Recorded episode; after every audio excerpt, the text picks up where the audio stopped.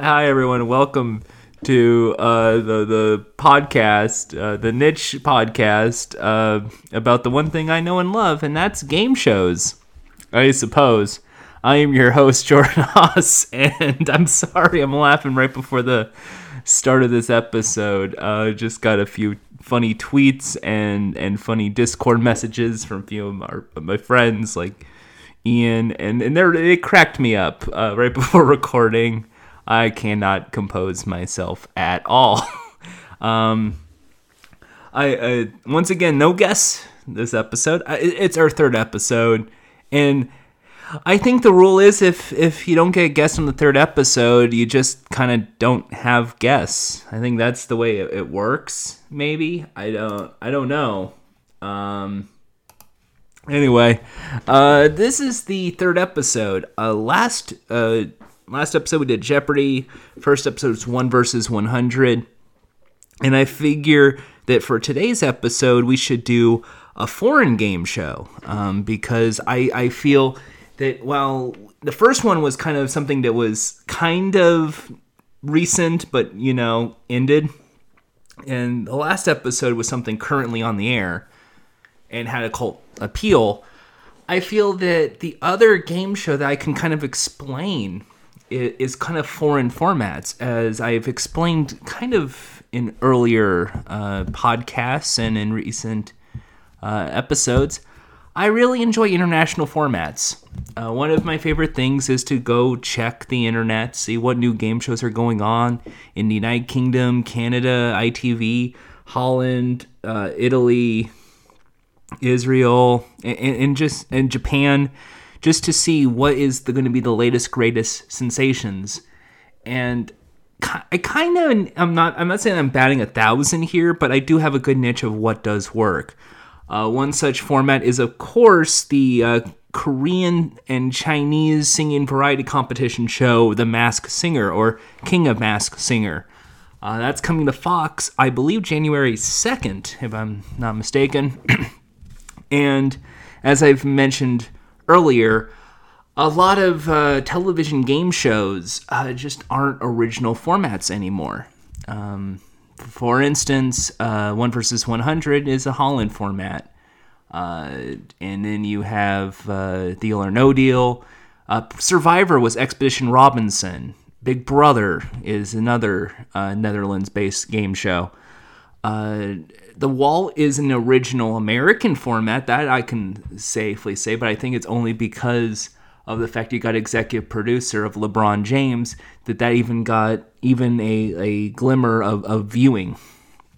Um, a reason a lot of this happens is because uh, television executives aren't risk takers anymore. Uh, it doesn't really happen as much these days that for a lot of executives, they want to pick a foreign format, someone else to take the risk before they do. This is because uh, they want to save their own asses in the event the show fails. If the show fails, someone's going to be in hot water and possibly fired. But if you say, but it was a hit in the United Kingdom, it was a hit in Australia, it got the views, it got the views, it's a good show. That's that's kind of your excuses that you have to have. So you see a lot of foreign formats uh, first before it makes the transition over here to the United States.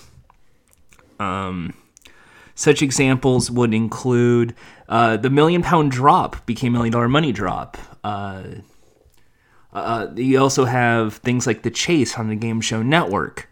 Uh, both of those shows will have their own special episodes as well. Uh, but other times, an Are You Smarter Than a Fifth Grader might appear, and then it transitions into Are You Smarter Than a 10 Year Old or, or, somewhere else where there's a different uh, primary school system. You also have uh, formats such, such as uh, as uh, America's Funniest Home Videos, which was originally just one segment of a Japanese variety show. So so a long time ago, it's this is no, nothing new. A lot of game shows are very push and pull, where American based formats will try to get sold around the world. For instance, Family Feud with Family Fortunes. uh, or we asked 100 people in whatever foreign language you, you can think of. I don't know. I don't know every version off the top of my head, and we'll get that when Family Feud becomes the episode. So my appeal is, of course, looking at foreign formats, and sometimes a Taskmaster shows up, and I'm like, that would be great, and then it, they blow it. Um, that happens. But one game show that I have argued time and time again that should be in an American format is tonight's episode. And it's a game show called The Cube. The Cube is not to be confused with that horror movie. Whenever I bring up the there's a game show called The Cube, all your chuckle-headed friends go, "Oh, you mean the horror movie? Ha ha ha!" And I don't know Canadian horror movies. Um, I don't I don't know anything about uh, spooky uh, haunted house cubes that murder people. But what I do know is the game show The Cube, a game show that originally uh, was going to be pitched to Channel 4. Uh, the creator, Adam Adler, at the time uh, was making a game show called Beat the Nation. And then he decided, you know what? Uh, I, I want to see if I can do, get this show going, I believe in 20, 2008 to Channel 4. And it's the game show is was going to be hosted by Justin Lee Collins, who's one of these stand-up comedian variety show funny acts. It looks like a giant lion. He went on to host a game show called Heads or Tails, where just just flipping a coin for a million pounds. Uh, it didn't go over so well. Channel 4 said, no, uh, we cannot have this show. It's too expensive. But in February 2009, ITV purchased the rights to the show, and the filming began April 2009 at the Wembley Fountain Studios with their host, Philip Schofield. Philip Schofield is the host of The Cube. Uh, he has a whole resume of different game shows and hosting careers. Uh, he is currently the host of, I believe, uh, Good Morning. I, or it, it's it's a it's a breakfast show. They don't have good morning shows. It's called breakfast shows, but um, he does a different varieties of things. Uh, he is host of uh, Five Gold Rings, which is the most recent game show he's a part of. Uh, he did All Star Mr. and Mrs., which is kind of like a mix between Tattletales and the Newlywed Game. Uh, he hosted this weird uh, show called You're Back in the Room that was kind of like You're Back in the Room, which is like hypnotism. Uh, Beat the Star, which was their attempt at Schlag den Raab, and it a, a, German game show, which I definitely want to cover on this show. But you know, if I, the second I do it, people are going to think I'm just skimming to the bottom of the barrel if I explain million dollar forklift supervising. It's such a silly show. Um, he was the, he's the host of This Morning. That's the name of his show, and uh, and it, it's a and Dancing on Ice. Those are two of his big hits. So he's the host of a game show called The Cube the cube is really it's not that tough to explain but it's also really tough to describe in terms of just an audio podcast plus one that's going to last probably an hour and a half knowing the last couple of episodes so the cube is a skill-based game show where one contestant can win up to a quarter of a million pounds the only thing standing in their way is seven games played inside a plexiglass cube. Uh, this cube measures four meters by four meters by four meters, which, if I can do the math, is let's see, 13.1234. All right, so 13 meters, should we say, uh, is the size of the cube. Uh, these games are not just played with the cube itself, because there's also a light up LED floor on the bottom. Uh, therefore, games could be played uh, such as uh, just stopping at a right period of time as uh, a little light goes back and forth to a, a memory game where you see the floor and there's five squares and you have to walk across each of the five squares to physical games where it's standing on a balance beam for 10 seconds to bouncing a ball once and then having it land inside a cylinder. Or the infamous uh, game where you bounce a ball and it goes to two cylinders, and then the third one is basically a basket. Uh, if you complete a challenge, you win the money. If you fail a challenge, you lose a life. If you lose all your lives inside the cube, you lose everything and the game is over. If you succeed the game, you get the money, and then you must decide if you want to stop playing or take your chance in the next game. Before you decide, we will show you what the next game is. The voice of the cube is Colin McFarlane. Colin McFarlane basically is part announcer, part the cube. Uh, he is an actor famous in Coronation Street, among other television shows. Uh, if you are a, a fan of uh, Little Big Planet 2, he provides some dialogue for that. And he's also the voice of Greg in the Buzz video games. Greg is the uh, is the uh, actual quiz show host on Buzz. Buzz is the voice that sounds like this. Greg's the one going in the blah blah blah video games. Which one is the the? So Colin McFarlane is the voice of the cube. I'm not going to try and replicate it, but I'll try my best to simulate it. Uh, basically, the cube will sound like this, and it's always a big, deep narration, and it's and it's always explaining the game. Like one is essentially, you gotta count to ten and then hit a button. You push the button once, and the stopwatch starts. You don't see the time, and then after you count to ten, you push the button if you are within 0.4 seconds or 0.5 seconds, give or take above it, you win. So then you hear the announcer give like his appeal, like, you must push the button and then stop before 10 seconds. If you go over the 0.5 seconds, you will lose a life. It's only counting to 10, but can it be done inside the cube? And then there's a body. The body is basically this weird Pepsi Man look-alike, but with like a hair weave and a mask. You don't see the face, and it's all silver, and you might assume that they're made of Capri Sun. And they basically try every game, and they are the experts of all games played inside the cube. Um, so the the body is, is basically like the example. So so you the contestant theoretically, even though I'm pretty sure the body just recorded themselves doing all the games in advance, and then they splice it inward, uh, showing how the game is played. So, instance, there's one where you have to stack ten cylinders one after the other, but if it falls, you will lose a life or one where you pick up a ball and you have to throw it into a target so it smashes a uh, trick glass. Uh, things like that are, are shown. Uh, my favorite game is called, I believe it's called Expulsion, where it's basically here's this big tub of 500 ping pong balls, and they have to dispense of it in like 20 seconds.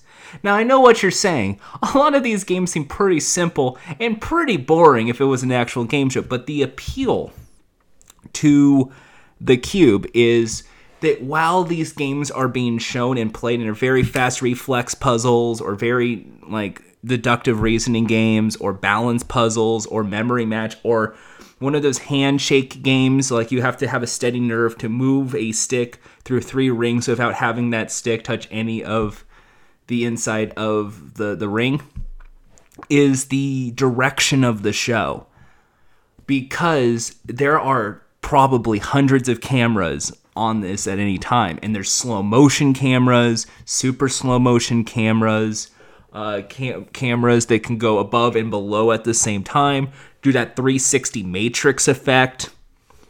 And it makes for a really tense game.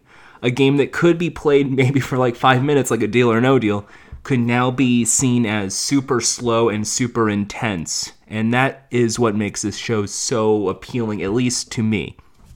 Because with a game like Expulsion, where you're throwing ping pong balls, suddenly it's super slow mo. You see the balls just start flying everywhere. And then you start seeing a 360 view. Then it starts zooming into the box. And then you see the box with all the balls eliminate. Then you see the camera zoom in on like the last four. And you hear the voice go, four three, two, one. When they fail, the light turns red, And then the ominous voice of the cube goes, Eight lives remaining. And it keeps, continues going like six lives remaining, four lives remaining, three lives remaining, one life remaining if that contestant loses their final life. Contestant defeated. To which super slow mo of them in defeat, the host in disgust, and they're they're friends because yet because like a deal or no deal, you have this the friends and supporters in the crowd, so they cut into that. A cool direction trick which I love is if you see is a lot of times during the game you see the reflective glass and the only lights you see for the contestant is the host and the three people in the audience and no one else which makes it even more sinister because the purpose of this game and i have to explain what's because there's story of the game and then there's the conflict of the game. So this is a man versus house game the house being the cube the way to beat the cube you got to get through seven games the seventh game is one of the previous six games played on much harder difficulty along the way there are except for the game seven there are t- two attempts uh, you have a trial run which lets you play the game inside the cube and then make you decide uh, if you want to play it or not for the real money. So if you did it, well, that's great. You know you can do it. But do you want to do it again for the next amount of money? And the other is a simplify. If a game becomes too challenging and you are getting frustrated and you know time is running out, you can use a simplify, which makes the game a little bit simpler. Maybe the uh, the win ra- the win scale is a little wider. Maybe the cylinder's a little bigger. Maybe the ball is a little smaller. Maybe instead of 10 seconds, you have 15 seconds to complete the challenge. Things like that are, are what makes the cube uh, even more fun because that means that every game has three difficulties the simplified mode, the standard mode, and then the, the jackpot mode of what is game seven. Uh, where, where should we continue going from this? Um, so, the story of the cube is if I have to come up with some sort of story, uh, you have your contestant, and this is a contestant that's going to go against the Omnius Cube.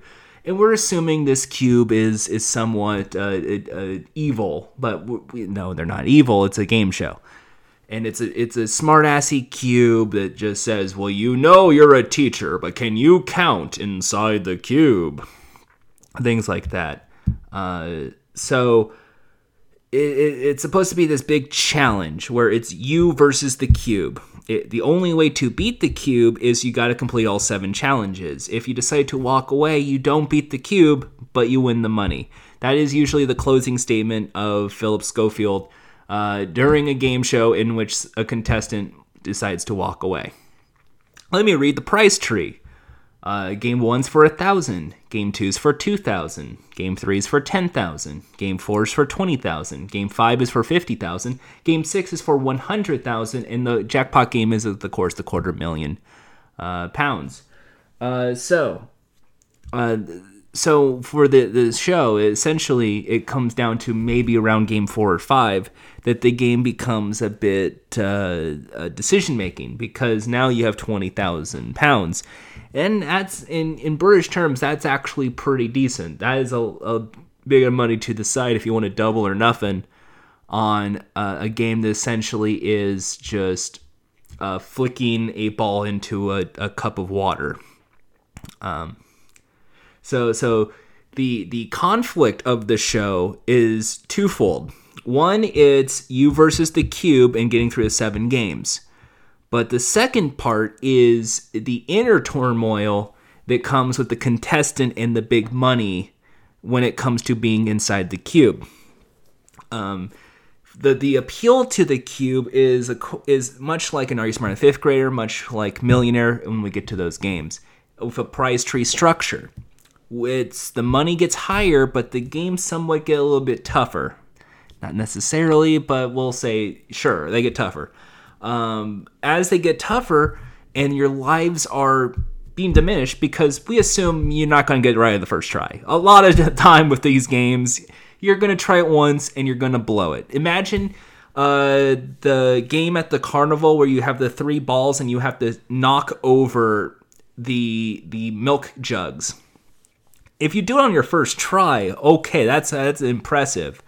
But on average, you know, it might take you three or four tries before you can actually uh, complete it. So imagine this as essentially the game show. Now imagine this game also where you have because it's an American audience, let's just assume you have fifty thousand dollars right now, and this game is for hundred thousand dollars. Do you take the fifty thousand or do you play on for the hundred thousand dollars? That's what makes for an exciting game. Uh, the game show uh, debuted on August 22nd, 2009, and pretty much is on hiatus because its last episode aired August 8th, 2015, which means it's about three years old at this point. Uh, there is music at every uh, part of the show, which adds to the tension of the game, in addition to the super slow mo and, and the direction. Uh, the conflict of the game is twofold. Once again, with the contestant versus the cube, because that's the main appeal. Is you beat all seven games, you get the jackpot, and then it's the inner turmoil because you have the supporters there and you have these games for big money. That's kind of why uh, game shows like Fifth Grader uh, came into being. Uh, because Are You Smarter Than Fifth Graders appeal uh, mostly is we're throwing a crap load of money at you for answering really simple questions. So there's that moment where you have $300,000.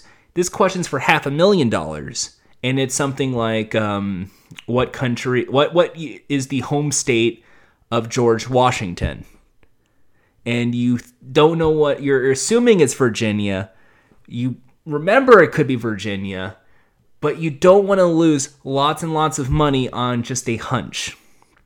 That's similar appeal as that with the cube where it's you are spinning around on a uh, one of those dizzy things and you have to throw a ball into a cylinder while standing on it you can you assume you can have the you because you probably spend in an office chair all the time throwing basketballs like those little paper balls into the wastebasket that you assume well, it's similar to that. I think I can do it. I, I don't know if I can. I have four attempts, and this is for $200,000. I don't know. Or in this case, because it's the cube, you know, you're playing for 50000 when you have 20000 right now. Or 50 to 100000 Something like that always brings the conflict to the contestant. Philip Schofield once said that in an episode of The Cube. Uh, there are two types of games being played in the cubes the ones inside the cube and the one inside the head. And that was not just because you want to add tension and add spiel. That's basically the main part of the cube. It is this game inside the head and the game inside the inside the cube itself. And when you're inside the cube, people have said it is claustrophobic, it is intense, it is scary and it's just a plexiglass cube. Think like going into a greenhouse glass cube that's 13 feet by 13 feet by 13 feet, as it turns out.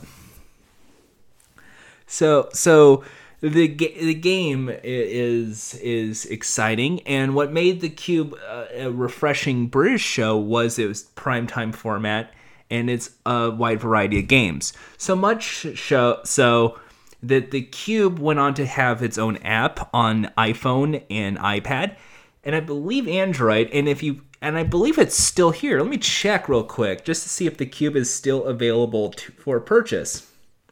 Because uh, I used to have the Cube game without even being in a fake VPN. Uh, the Cube is no longer. Av- oh, it is actually All3Media International. Wow. Uh, even still has recorded my five star review on June 28th, 2014. Uh, that is kind of fun. And, wow, all the games are there. I don't know if I want to play it on on stream, but you know what? Screw it. We'll, we'll, we'll give it a go. Um, as this is going on, um, I'm to just this is going to be an interesting podcast. We're going to listen to Jordan play the cube game on, on the air. Um, so uh, there's because it is a British game show. It it only lasted maybe 79 episodes out of the of the nine seasons it aired. Um, but there was no the there's only one person who has ever uh, beaten the cube uh, and that was mo farah mo farah the famous olympic athlete uh, you know the heart and everything yeah um so that's kind of fun to see uh whoa there you go. The Mo Farah Mobot signature pose. The little Mo, the little, the little hat, the little heart. It's like a love thing. Yeah, Mo Farah uh, has been in the cube, uh, and it was for a quarter million pounds. And the charity special, the game was called Barrier. Barrier is a game where you're blindfolded, and you basically have to go through three little small barriers. If you've ever um, I don't know how to equate it. Like, if you ever seen dowels, like if you put dowels on something, they're very thin and you don't want them to break. Um, but if you knock it off the pedestal, you lose. If you stomp on it, you lose. So the idea is to basically, like, as you're blindfolded, go over two barriers in the main game. I believe if you simplified it was one barrier. And in the jackpot game, it was three. And of course, he went over all three. Uh, Paddy McGuinness and Alesha Dixon all won 100,000 playing Construction. I forgot what that game was. Um, but uh, as the app is downloading, uh, it was available for Nintendo 3DS and Nintendo Wii and PlayStation 3 uh, consoles. So if you wanted, if you were a kid, you wanted to play the Cube, you could. Uh, oh, here we go. Let's see here what the Cube sounds like. There's updating statistics. There's uh, buy Cube game packs. I, I believe I own. Both I own all three. All right, so here we go. Play. No, I own all of them. Game. Thank you very much. Challenge. There's no audio. Uh, oh, here we go. Let me just turn off the uh, audio here. There we go. So here's the first one. You've got the here's the app. You can play it right now on Android phones or I guess iPod. That's kind of neat. All right, so oh, I disconnected my Bluetooth for some reason. All right, here we go. Ooh, dramatic music. All right, so the reason I'm going to play this app is also because that way I can explain some of the games better. I'm just doing it as, as like on the go uh, fixes. So Nine lives. Game one for 1,000. All right. Let's see what this game is. It looks like the cube. That's kind of neat. All right. Um, tally. All right. So let me read it in the, in the voice. A number of balls will be released. You must count all the balls within the time limit. That's a game on the cube. Tally. All right. Um, I might as well just go in there. I have nothing to lose. All right. So I'm looking at some balls. Uh, think there were 18. I think there was 18. So I'm going to put 1 8. Done. Oh no!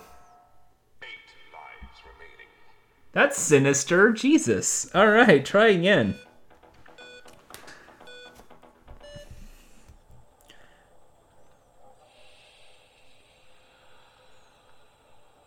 Twenty-two now. I guess they changed it. Usually it's the same. All right. Hey, I won the first game. Let's keep going. Game two is for 2,000. It was kind of like a little shoot, like it kind of like a big box, and then the the glass would just fizzle out. It's kind of weird. Oh, it's called Pulse. You must push the button to freeze the red pulse as it reaches the edge of the cube. The game starts on your first push of the button and ends on the second. All right. Let me go for it. Oh, I have to like camera. Okay, here we go. Listen to that music. Oh man, so dramatic. What a dramatic game show. All right, so I'm pushing a button now.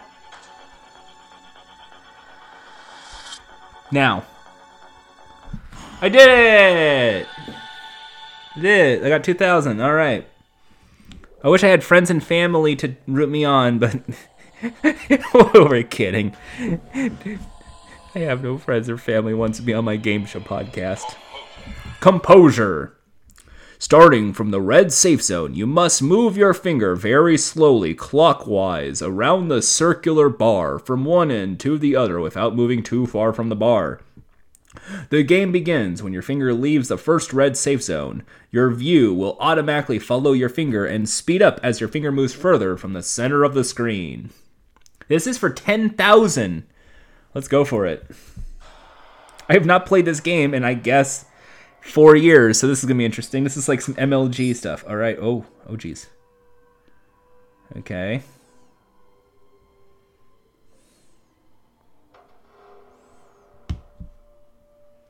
Oh no no no no no! I can't see what's going on right now. There's a lens flare effect. It makes it look like a James J. Abrams. Oh, I did it! like a J.J. Abrams thing. Like there's a big spotlight on my eyes. I got two and a half stars for that performance. I didn't know I was graded. I guess I'm bad at the cube, but I succeeded. I don't. know. oh, what's the third game? Oh, cylinder is the infamous one. That's the one I was talking about. You must bounce the ball into the cylinder. It can only bounce once before it reaches the target, and you may stand anywhere in the cube. The challenge starts as soon as you touch the ball. All right, this is the one bounce game. Okay. Darn it. Seven lives remaining. I'm going again. No, I went to I went over now. Six lives. Six lives remaining. There you go. Come on in there. No, five lives remaining. Five lives remaining.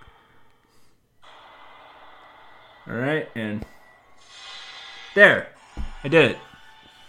I, I got it in the ball. I got twenty thousand. I have five lives left, and there's three games away. Can we do it? Let's play for fifty thousand fictional British pounds.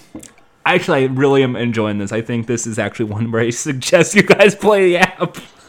Oh no, it's called Exact. You must press the button exactly 20 times within a set amount of time. If you run out of time or do not press the button exactly 20 times, you will lose a life. Focus and speed are of equal importance. Alright, I gotta push a button 20 times. This is thrilling stuff. But really, on, on the show, it it you, it just is really cool. Let's see here. 1, 2, 3, 4, 5, 6, 7, 8, 9, 10, 11, 12, 13, 14, 15, 16, 17, 18, 19, 20. I think that's 21. They gave me one over. He messed me over. Four lives remaining. I'm going again, but I don't like what you did there, Cube.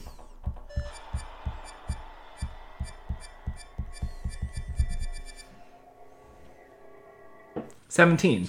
Darn it. Three lives remaining. I know it's a lot of money, but I gotta go on one more time. One, two, three, four, five, six, seven, eight, nine, ten. Tw- That has to be 20. That's 20. That's 30. Why did I tap it 30 times? Uh oh. I can't count. Simplify it now. Let's do our simplify.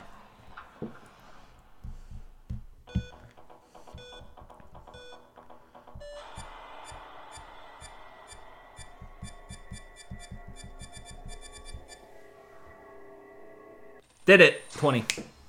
There you go. Nailed it. And I got I got myself 50,000. The next game's for 100,000 pounds. What could it possibly be? Revolution. This is the cylinder thing where he's while standing on a revolve platform, you must throw the ball into the target container. You'll be spun around at at speed. Okay. Well, let me just do the trial run then, because I have it.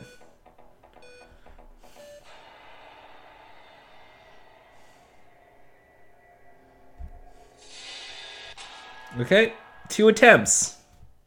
I failed it, but I'm going for it. I have two attempts. I can do it. Listen how dramatic the song is as I try to throw a playground ball into a hole. I did it! I got 100,000. I have two lives left and I'm on the final game. This is the quarter million jackpot game. Can I complete the cube? This is never. I could have played the Jeopardy game now I think about it. no, not exact. You must press the button exactly 20 times in a set amount of time. If you run out of time or do not press the button exactly 20 times, you lose life focus and speed are equal importance. You know, I did not do so well in that game. I'm not going to beat the cube today. I'm just going to take the 100 grand.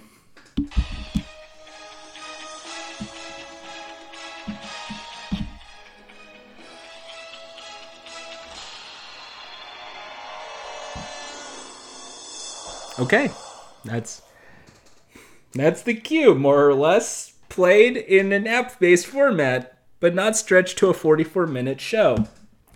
I enjoy the cube. Um, I bet that segment will not really be well to the listening audience, but oh well. Um, the cube definitely does uh, work in terms of, of its of wide variety of games. Now, fun thing is because the cube was going to go international and it is it's an international show there's versions in china and france and italy and portugal none of them are on the air anymore.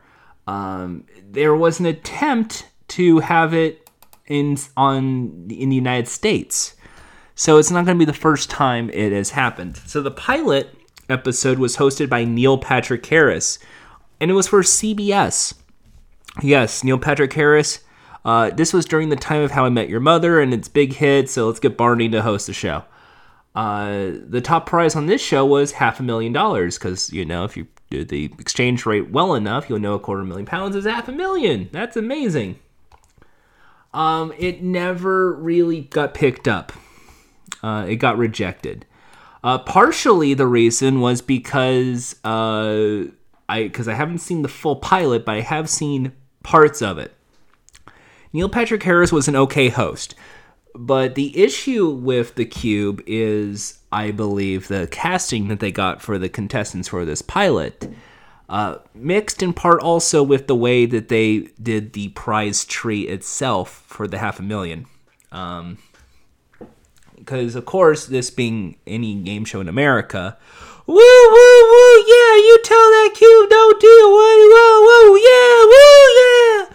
And that's not uh, the part of the cube. The cube doesn't have those kind of contestants. They kind of have brave people, you know, like firefighters and policemen. And the idea of that is supposed to be they're kind of heroic in a way. That's because that's the story of the game. Is these are heroes taking on the cube and the challenges and the voice and then the inner struggle. And I think they narrowed the prize tree structure so there was no inner turmoil when it came to playing the game. So a lot of the time, the contestants would just keep going until there was maybe the one hundred thousand dollar game or the quarter million dollar. I don't know what the the the prize tree was. It must have been very very cheap uh, if that never uh, happened as, as a game, um, which I'm kind of I'm kind of weirded by, but you know it's fine. Um, I think the cube would work, but of course, it never really came to be here because as the cube was in development, NBC tried their own game show, a game show tentatively called Perfect 10, which later became Minute to Win It, that show with Guy Fieri. Of course, that's going to have its own episode as well. And there was probably the Apolo Ohno version, and I kind of talk about my time working on that show. That's got to be a, a weird episode. Um, so, so uh, the cube uh, never really saw the, the light of day here in America. And I think there's a whole lot of reasons why, and partially it could have been the gimmick casting. Uh, I I'm gonna I think it's a good time to bring this up. Uh, casting with these shows mean more than a lot of people really undermine. Um, a lot of times, uh, game show contestants have to have a certain trait uh, if it's Price is Right, yeah, woo woo works, and let's make a deal. Woo woo works. Uh, but a lot of people can catch on real quick that how fake that is, and if it's fake, they just tune out. And I gotta tell people this in the casting world. Hey, casting agents, please hire different versions of people. You know, maybe woo woo woo woo woo isn't really the best because we don't want everyone to sound like a fire alarm. Maybe we want people to go, oh my god, or holy shit. If they can have that reaction as well, maybe cast them as, well to your show. yeah, don't get the boring people because if it's boring, then maybe there's. A, but maybe if they're boring, cast them as well because there are some people here who might just be that guy. And I think when it comes to these game shows, that they don't really cast the wide variety of people anymore. They just want to cast characters if they want to do storytelling like Deal or No Deal or they want to cast people that are just know how to play the game like Jeopardy and they don't really understand how a, a game show can really be sold when it comes to what's a good casting choice. And I think when it comes to the cube, the best kind of contestants would be ones that aren't woo woo woo woo. Holy crap! Yeah, woo! It needs to be somebody who is like who can because these are things in the line of danger. These are like like you have to have people who would be considered everyday heroes.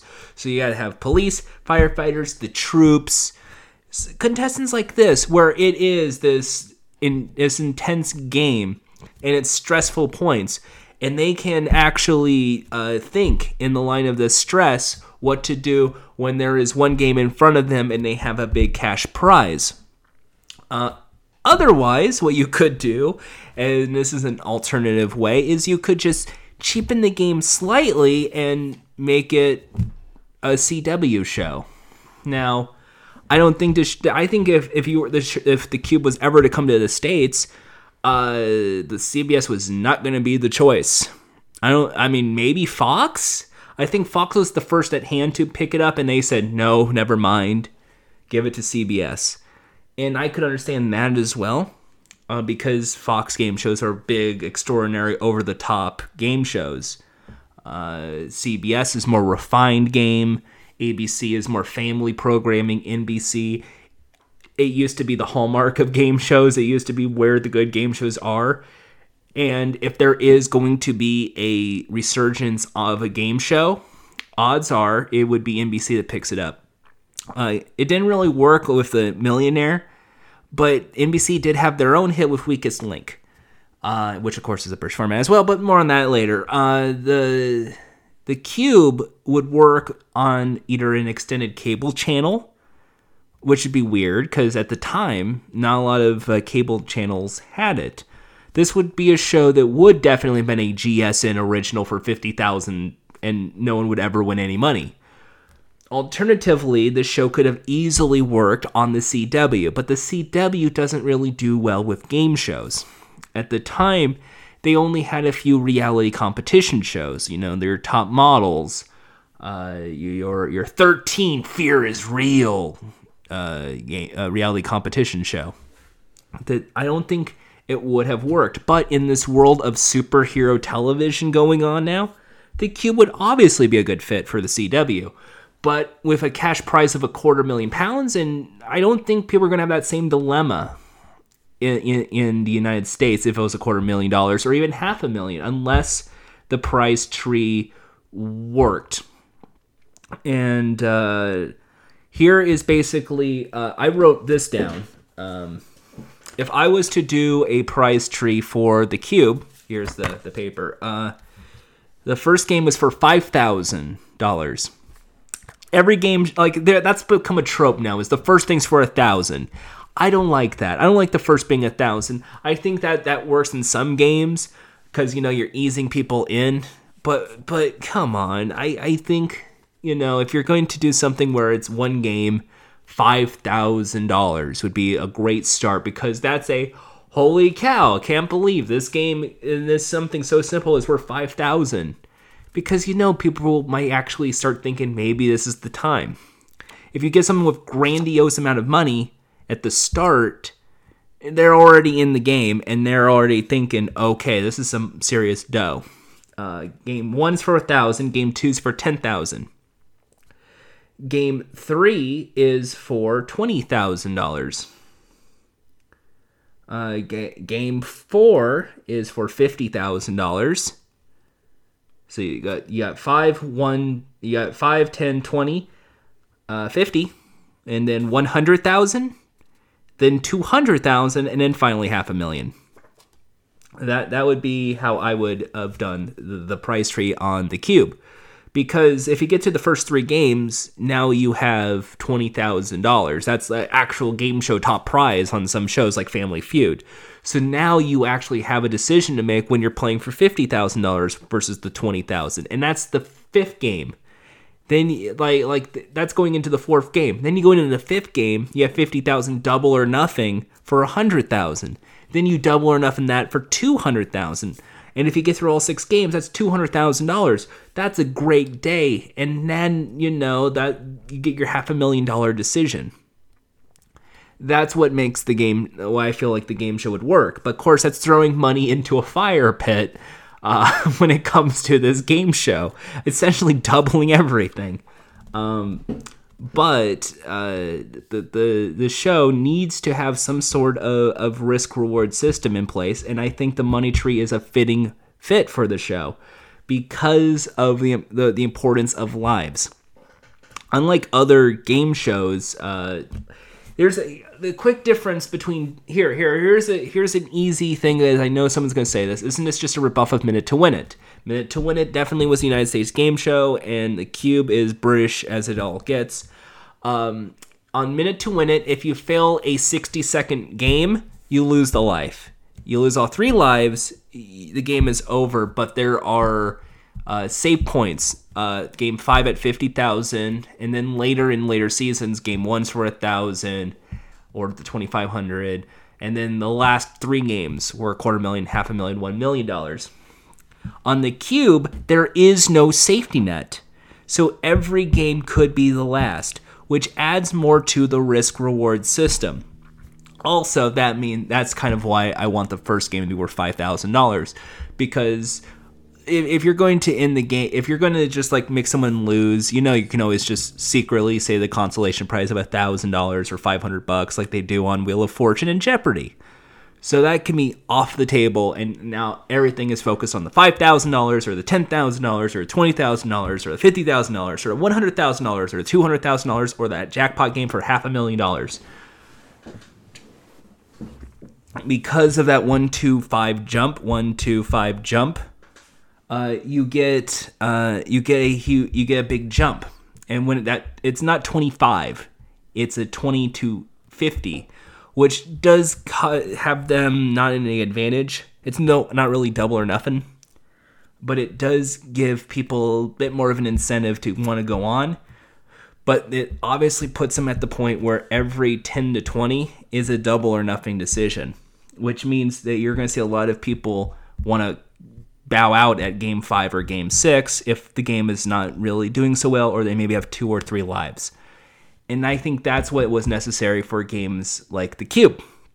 The Cube has to have, uh, like we said in the pricing game spotlight, there are games where there is maximum tension the way to have maximum tension on the cube is you have to basically lose your lives every bit often.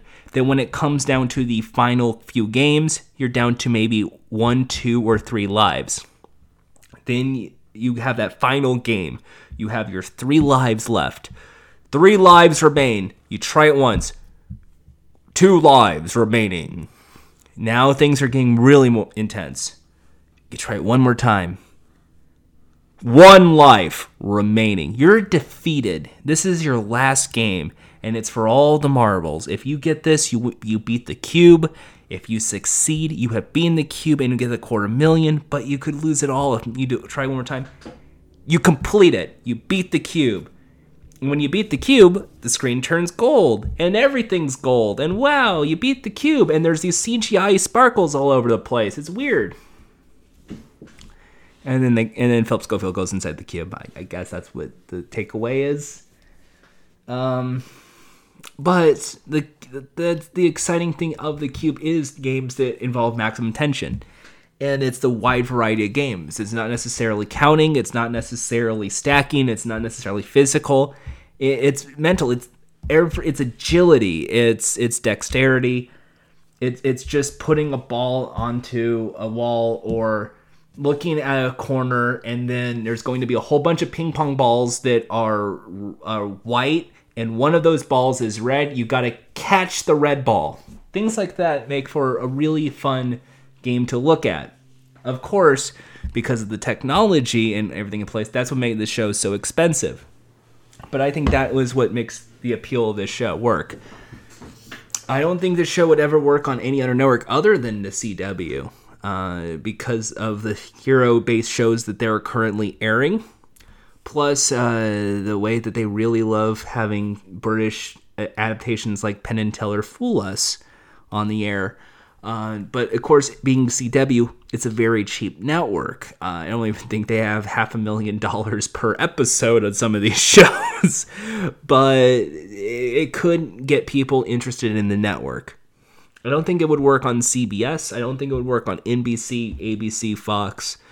Fox, I know a lot of people would assume that because the extravagance of here's a cube and the 360 tech effects and this big wide audience and this big wide studio and spotlights everywhere and but it, I don't know if that would ever ever see the light of day. But uh, if you just search like the cube, you I'm pretty sure there are episodes up on YouTube illegally that you could watch. And it's a thrill ride uh, because they make sure every life these contestants have matter. They make sure the backing music makes for the most intense three minutes of what amounts to putting a ball, uh, like basically getting a marble and just rolling it down a yardstick.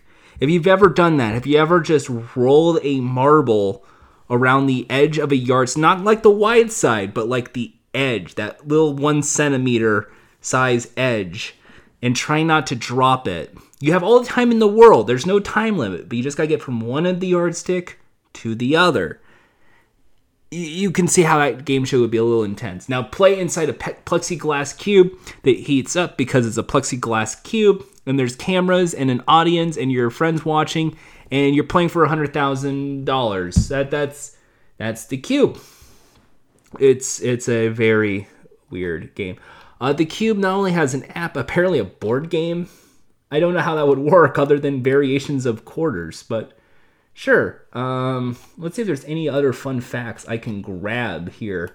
I'm gonna go to ukgameshows.com, my go-to place uh, for the show. Uh, the body as the body.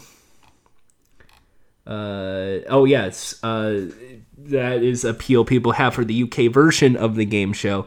Is the contest uh, not only does the contestant basically have a camera towards them, but Philip Schofield also does, and because of the high uh, tension that comes into the game. When a contestant fails, not only do they close up on the contestant being upset, they go straight to the host who has these strangest facial reactions of of sheer terror.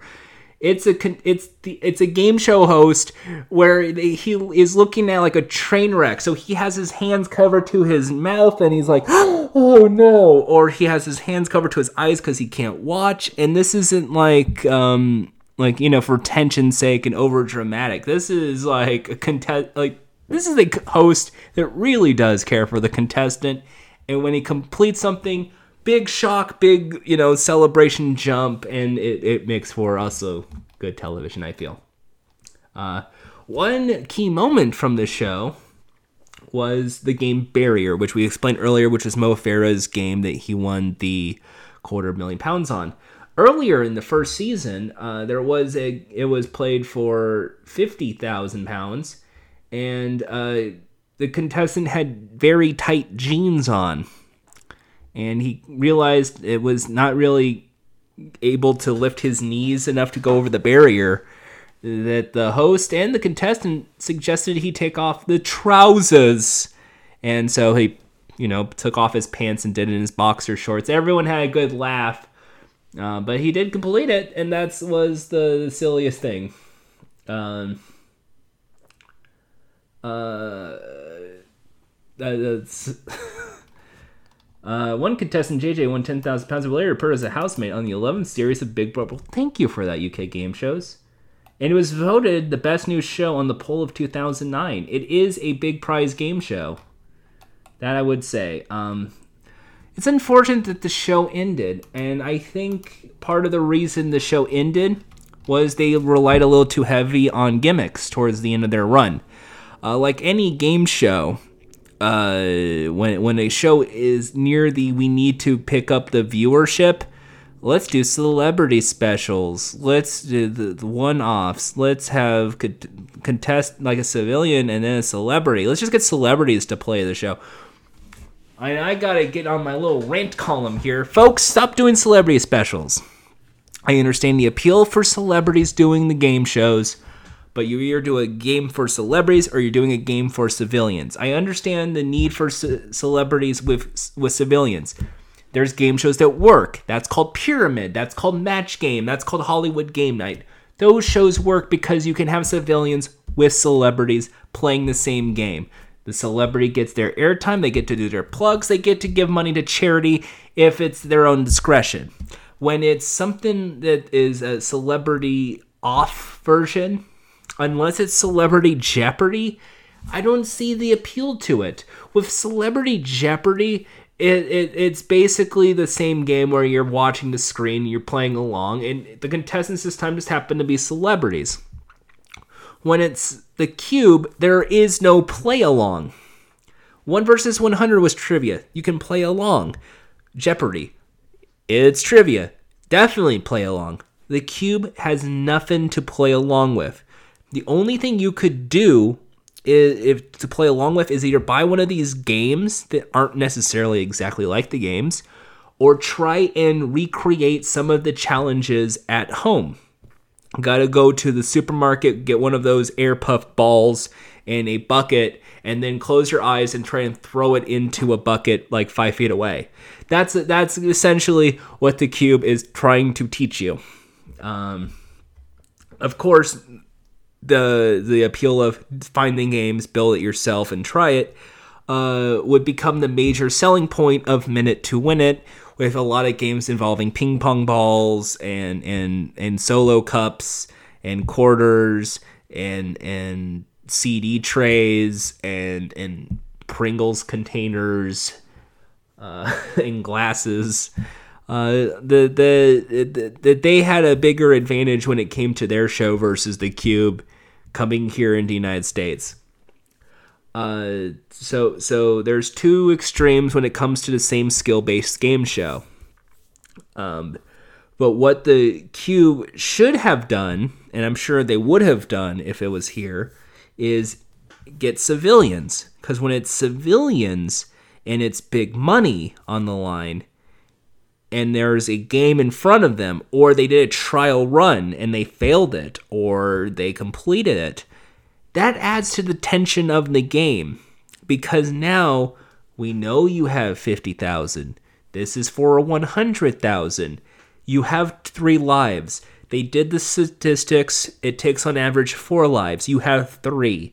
Do you really want to go on and risk the 50,000 just to double it? You have 50,000 right now. What does this money mean to you? With a civilian episode, you get moments like that. You will get if this you will get people going, well, this money will definitely change my life. We can take the kids on a holiday, we can go on vacation, I could pay off some bills, we could do this and this. That makes for a good show. When it's a when it's a celebrity edition, you have 50,000, this is for 100,000. Well, the charity could use 50,000. I'll go on. What? Because no matter what, they always get the money. And uh, they never want to end the celebrity editions on a bummer ending, so they always give some sort of donation to the charity of the celebrity's choice.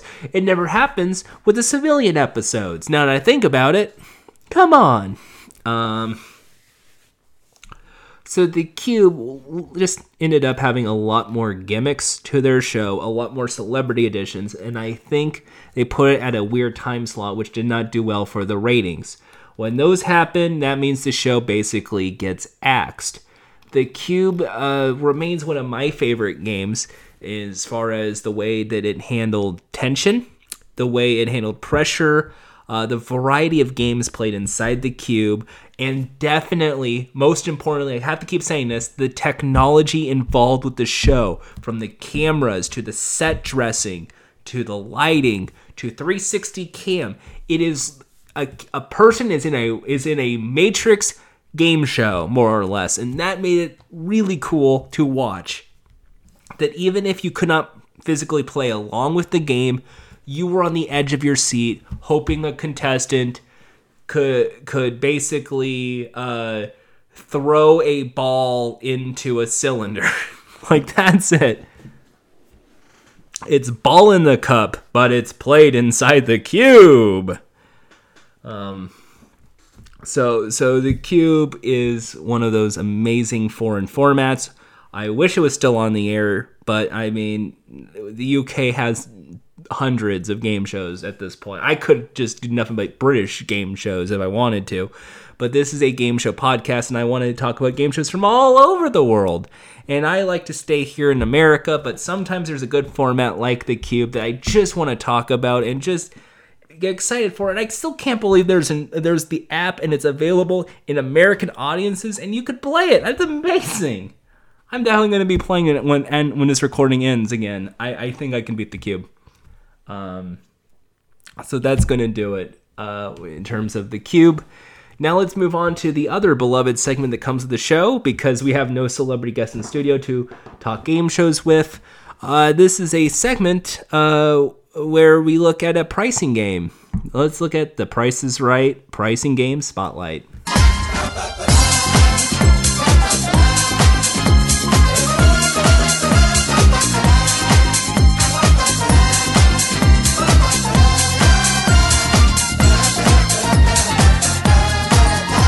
Okay, this game is called Double Prices. It's the simplest pricing game of all and is the last of the three that were played on the premiere episode of The Price is Right. September 4th, 1972 was its premiere date. Tape date 0011D.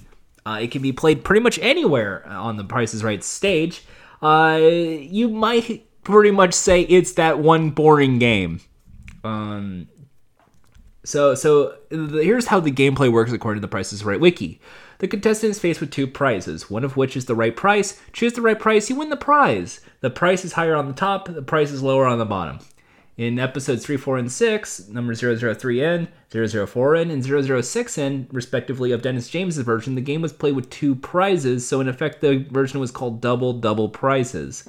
Traditionally, Double Prizes is considered a time saver game due to its fast gameplay and frequently appears on episodes of pricing games that take longer to play, such as Plinko, Three Strikes, etc. Um, I'm going to read the history in just a bit. Uh, just get some quick uh, r- rundown. Uh, so you you know it's it's the game show where it's like you you come on up. You just won the you won your uh, your hammock. Let's just go with a hammock. And now what can go with that hammock? How about a, a jet ski? It's this watercraft jet ski. All right. Uh, the price of that jet ski is seven thousand four ninety nine or six thousand eight ninety nine. If you can tell me which is the price of that jet ski, you will win it. It is an AB game. Uh, AB because it's a choice of two prizes.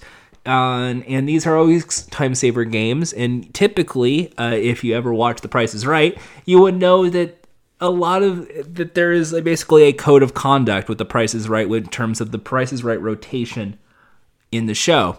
One game has to involve money as a prize. One uh, Price is Right pricing game has to have uh, grocery items because of promotional consideration. Uh, in each of the two halves, that means of the first three and then the last three, one of those games must be played for a car. And finally, one of those six pricing games must be an AB game. AB means a choice of two ideas, which means that could be either um, the double prices we're talking about. It could be side by side. It could be flip flop. It could be uh, even double cross for that matter. A game that can be played very fast and has nothing other than well, just hit the button and see if you're right. Because you're basically worth maybe 45 seconds of airtime for us.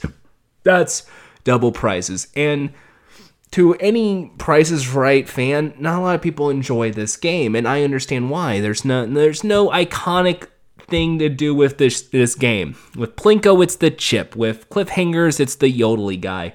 With the with grocery game, it's the little cash register. With pay the rent, it's the big extravagant sign. Hot seat has the chair. Uh, Rat race has the rats. There's some sort of iconic thing associated with a game. With double prizes, it's just two price tags, and the center one having the correct answer. Um, all right, so uh, I, I mean, it's an okay game, but I know if you're a contestant on The Price is Right and that was your game, you would feel a little disappointed. But I mean, a prize is a prize. So if you were there and you just wanted to get like anything and then get out, I, that's your game to go. Like that is just uh, here's the prize. I just want to see A, B, and then pick one and then leave. Um, so here's the history. Double Prices is the very first pricing game to be lost on its first playing. But it go gets uh, it's got its very first win the next day, 0012D, and it aired out of order on September 6, 1972. Overall, Double Prices has been played more times than any other pricing game, with most expensive as the second highest uh, ranked pricing game played. Once again, is an AB game. Very quick, easy to understand. Is it this or this? You win. On the May 18th, 1977, the game still didn't get its title, but the podium had changed. For full proof, see above. Uh, also, it just points out, don't get this game confused with One Right Price. One Right Price is game with two prizes and one price tag, and you have to tell me which is the which uh, prize does that does that price tag go to. This is just double prizes, which is just two price tags. I used to just call it two price tags. It's called double prizes. Um, the and this is the one where where if it was Bob Barker, it would just be like, and it's a four. Oh, we're gonna spin the big wheel. If it's Drew Carey, that's the hold my hand, say Alakazam. He pushes the button, and then the price tag shows up. Um, all right, let's keep going. Uh, on May 18th, 1977, tape date 2383D. The game still didn't get its title, but the podium had changed. For full proof, see above. I don't. It's an audio podcast. I'm not going to explain it. On March 21st, 1983, the third blue podium was introduced with the show's original logo in white letters with a yellow price down dollar sign. Okay, sure. On January 14th, 1987, the fourth and current Double Prices podium premiered, but it was in black. Not only that, the game got its title and the show's logo got colored to match what was on the big doors. On March 27th, 1987, the fourth Double Prices podium has taken on its normal blue appearance. On June 7th, 2001, the font style of the Double Prices logo changed. Alert the media. Uh, the original logo returned on the April Fool's episode, April 1st, 2011, as a specifically made prop for a joke. When Drew pressed the button, the logo fell down, revealing a bunch of groceries and smoke. The logo was brought back for good on April 28th, 2011. Uh, tape date 5544K. As of May 7, 2009, whenever a trip is displayed on an audience monitor, it is played in front of the contestants' row. Okay, so there's the so now if you've never seen the prices right nowadays, uh, the cur- there's now a big there's a big honking TV screen in the audience now, and that's if there's like a prize. There's like a little mini stage, and then the model would just like you know wave her hands or his hands on the big honking screen, and it says Bermuda or Tokyo and and then there's this little uh which makes for a really cool graphic a mix for a really good direction scene because now you see the crowd and you see the two prices and if you're the contestant it makes it easier to see the audience for the sighting which is kind of the only appeal you can have for a price is right game. That amounts to is it this or that? Uh so so the the the game does look really cool and you should definitely see a modern game with it because the way it's presented with the big screen and this it works. Otherwise it's you know in one of those double doors and a or b alakazam. Okay so uh, on the october 22nd 2013 episode aired out of order uh, on october 8th and it was episode number 6462K. A contestant named Vernon Johnson won a $20,000 bonus for being the first person on stage to win their pricing game during Publishers Clearinghouse Week. It was played in the fourth position. Since the current Double Prices podium debuted in 1987, the Double Prices logo was absent four times. Oh, oh no. Um, October 4th, 1995, number 9673D. January 10th, 1996, number 9803D.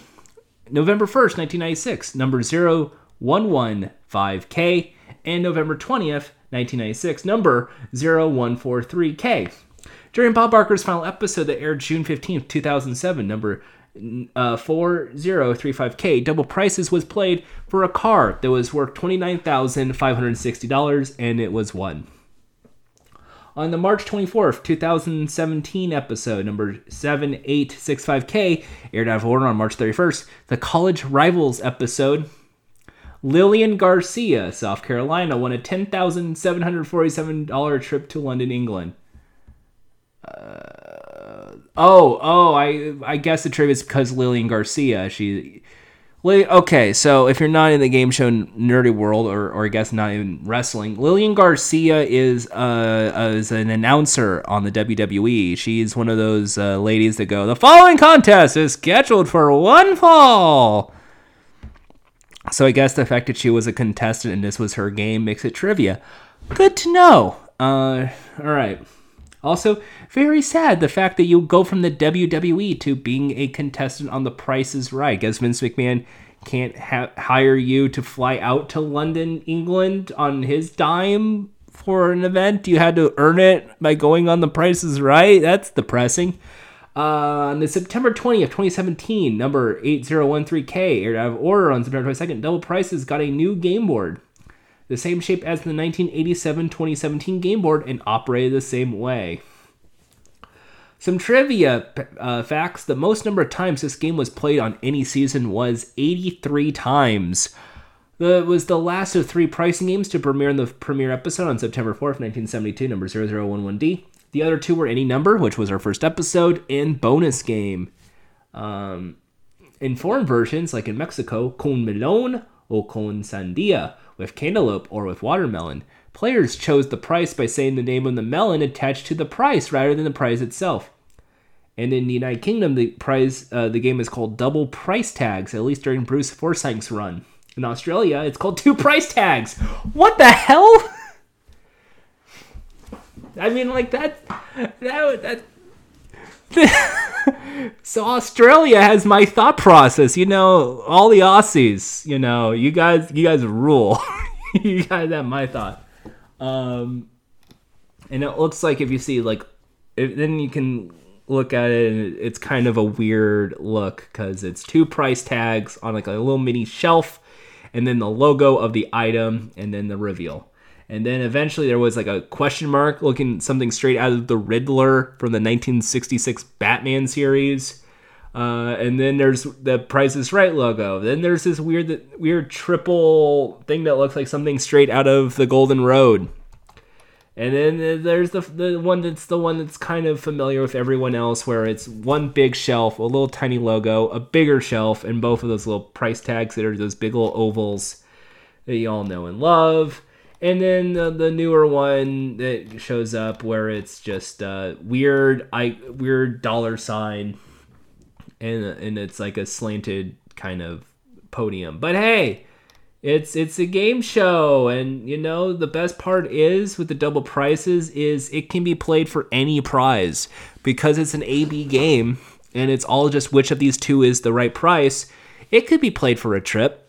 It could be played for a jet ski. It could be played for a motorcycle. It could be played for a brand new car. It could be played for trips around the world or even a showcase package. That's the appeal I have with double prices, and that's why it has a longevity with the show.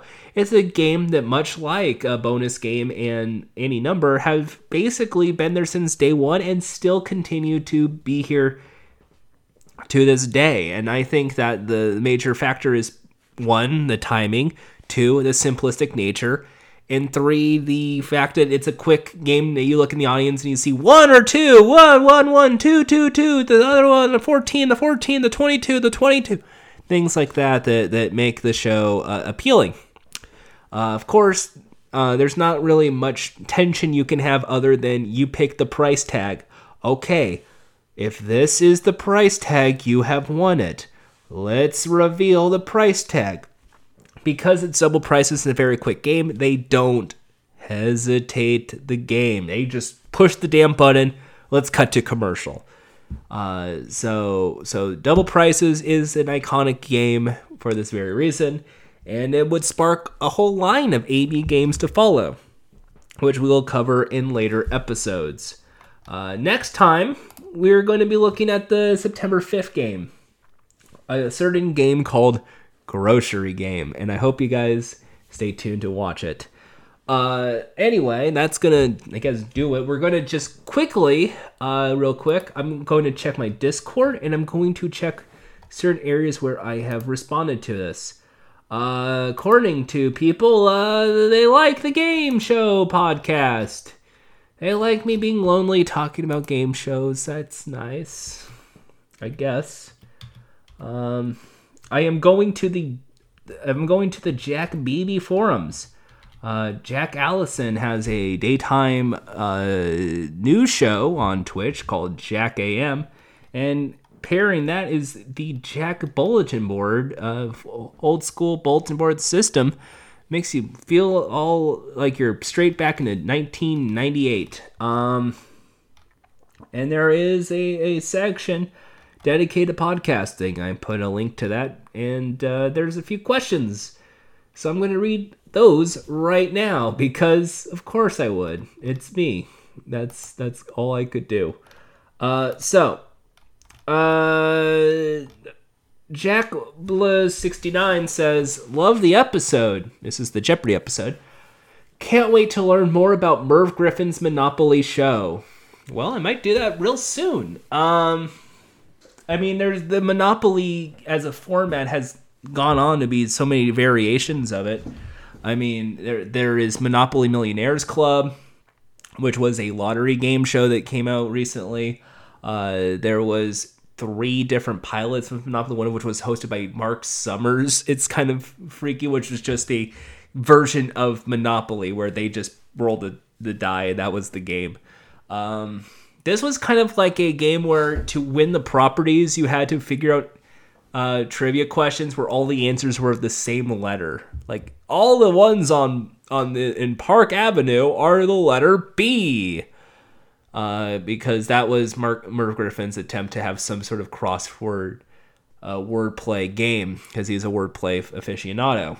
Um, but not everyone got the same token, so they just went around the same board, and there was no physical gel stone. I thought that was annoying. Um, but uh, if you want a good adaptation of uh, uh, Monopoly, or a close enough adaptation to people playing Monopoly, look towards Hardcore Tabletop Season 1 on roosterteeth.com, in which people I've never really heard of uh, played the board game Monopoly and have a good time doing that. I would say that's the closest way you could adapt a game show about housing markets and rent control and screwing over uh, working class individuals by having a monopoly on different blocks of real estate with the intent to bankrupt your opponents so that you're the only one left standing and and basically dominate the world that's kind of i think the appeal for monopoly what, what a grim game that is um, another uh, i got was a dm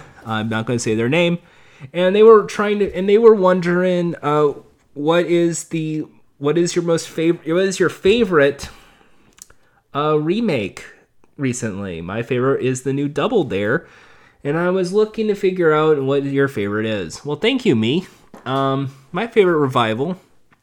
Uh, that's tough because I because I think we're, when we're going to cover every one of these game shows, the revivals will definitely show up, and I think a lot of them have their own appeals. Some are good, some are bad. Like to tell the truth, not that good of a reboot, but a pyramid, really good reboot. Match game, it's okay. Um, but but it just depends on uh, which uh, for which game it is and how the game is played and how it best adapts to their host.